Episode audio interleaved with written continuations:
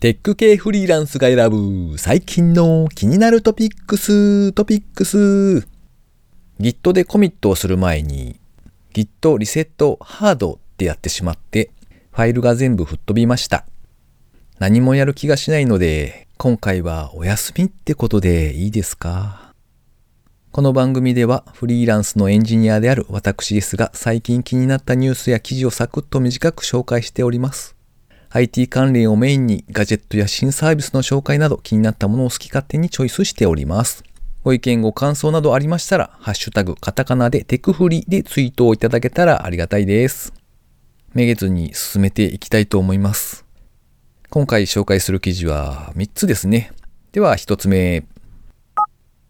完全無料インストール不要でビデオチャットが可能なオープンソースのオンライン会議ツール、Jitsi Meet レビュー。ギガ人さんに掲載されていた記事ですね。ジッツィって読むんだと思うんですが、綴りがですね、JITSI と書いて、おそらくジッツィでいいんじゃないかと思うんですけどね。えー、これがオープンソースで開発されているソフトで、えー、多人数で同時ビデオ通話が可能になる WebRTC の JavaScript アプリケーションだそうです。で、アカウントの作成もですね、それからクライアントのソフトのインストールもいらないということで、Web ブラウザーとか、もしくはスマホアプリがあるので、そちらでビデオチャットがすぐ利用可能になるんだそうですね。しかも完全に無料だそうです。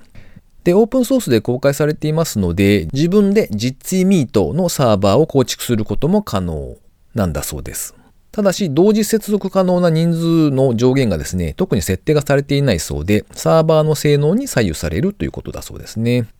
最近は皆さんもおそらくオンラインでこうビデオ通話みたいなことが多くなってきてるんじゃないかなと思います。で、僕もですね、ズームでイベントを開催したりとか、みたいなことをやってるんですが、やっぱり実際に参加される方が事前にどういうふうに用意をされるかな。例えばアプリをインストールされてるか、もしくはブラウザからしか見ないのかとかですね。そういったあたりちょっと気になるので。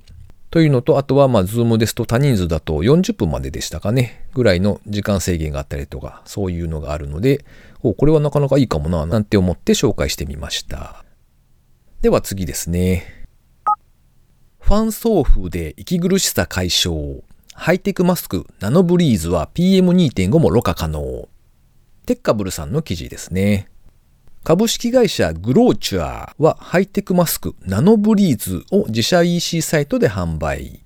ターボファン搭載モデルはマスクの内部にブラシレスモーターファンを内蔵。外気を取り込んで循環させることで息苦しさを解消。充電池のリチウム電池を採用することで4時間から6時間の連続使用が可能なんだそうです。本体のシリコンストラップはですね、頭の後ろを通してかけるパターンと、それから耳掛け、その両方に対応しているそうですね。本体前面に設置するフィルターのカバーはマグネット式になっていて簡単に交換が可能なんだそうです。ターボファン付きモデルが9500円。ターボファンなしモデルが7500円。専用フィルター6枚セットが6000円で購入可能とのことですね。まあ、一時期問題になっていた転売とかがありましたが、まあ、そちらで買うよりはちょっとお高めではありますが、このハイテクなやつをですね、買ってみたらいいのかもななんてちょっと思いました。サイトでですね、女性のモデルがこう装着した写真があったりするんですけれども、うん、これはですね、だいぶ外に出るのに勇気がいるなっていう感じですね。デザイン的には割と、なんというか、こう丸みを帯びたいい感じのデザインにはなっているんですが、なんかやっぱりちょっと物々しい感じがするので、うん、まあ今なら割と、こう皆さん、周りの皆さんが分かってくれるのでいいかなとは思うんですが、普通の時だとちょっと躊躇する感じですね。では3つ目ですね。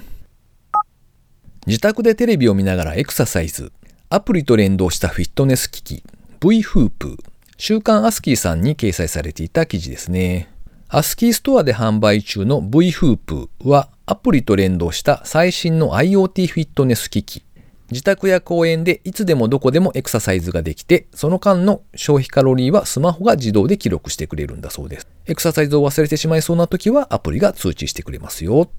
電源は USB 経由で給電が可能。2時間20分のフル充電で最大15日間使用ができるそうです。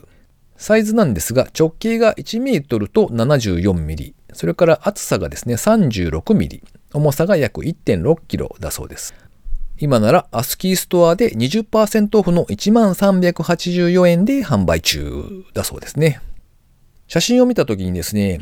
リングフィットアドベンチャーみたいなやつかなと思って見に行ったんですけど、だいぶでかかったですね。予想してたより。ちょっと違ってですね、あの、いわゆるフラフープですね。あれのちょっと進化したような感じでした。で、まあ、スマホと連動できて、運動量なんかがこうわかるみたいな。IoT フィットネス機器という感じですね。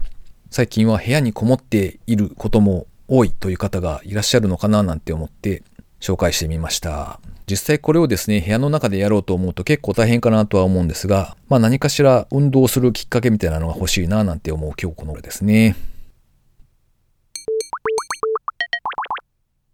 えー、ではこの番組にいただいたコメント紹介コーナーですね。えー、今回は山間さんからですね。いつもありがとうございます。S さんのポッドキャスト、テクフリで卵サンドで有名な喫茶アメリカンの食レポ本の告知をさせてもらいました。いやー、告知とは思えぬいいトークしてるな S さんにうまく話を引き出していただけたおかげです。ぜひ、ということでコメントいただきましてありがとうございます。山間さんの食レポ本、もし興味がある方いらっしゃったら読んでみてください。にしても、サンドイッチが一斤丸ごとのサイズっていうのは、なかなか いい加減にはならないというかですね、特に年を重ねた人は、あれですよ。それはとても食えんわって思っちゃいますよね。なので、えー、若い、こう、学生の時とかにですね、行ける時に行っといた方がいいんじゃないかと思います。はい。というわけで、えー、最後にですね、個人的な近況なんぞをお話ししておりますけれども、少し前にですね、奥さんの誕生日イベントがあったんですよね。で、プレゼントを何にするかななんていうのを皆さんやっぱり迷うかと思うんですが、今回も迷いましてですね。で、まあ、運動不足だっていう話をしていたので、それこそリングフィットアドベンチャーとかどうかななんてちょっと、ちょっとだけ思ったんですよ。で、えー、ちょっと調べてみたんですけれども、どうやら供給不足っぽくて、買うこと自体が割と難しいっていう状況だったんですよ。で、しかもですね、よくよく見たらスイッチ本体って4万円もするんですね。知らなかったので、わ、この金額はちょっと無理だわ。やめたとあっさり諦めたんですけど、で、ふと思い出したんですよね。昔ですね、同じように考えて、WeFit っていうやつを買ったんですよ。で、まあ当然なんですが、今は全く使われておりませんで、まあそういうもんだよなと思ってですね、こう、いい言い訳を思いついたなと思って何も買ってないです。で、まあその結果ですね、ちょっとだけ高いお酒をこう買ってですね、お茶を濁したっていうところですね。まあお酒なんですけど。この番組へのご意見ご感想など絶賛募集中です。ツイッターにてハッシュタグカタカナでテクフリをつけてつぶやいていただくか、ショーノートのリンクからですね、投稿フォームがありますのでそちらからメッセージを送りいただけたらありがたいです。スマホ用にですね、ポッドキャスト専用の無料アプリというのがありますので、そちらでテクフリーで検索していただいて登録しておいていただくと、毎回自動的に配信されるようになって便利です。ということで、今週もですね、最後までお聴きいただきありがとうございました。あー、消えたファイルをどうしようかな。うーん。記憶が鮮明なうちにもう一回作った方がいいなと考えて、えー、今回はおしまいにしたいと思います。それではまた来週。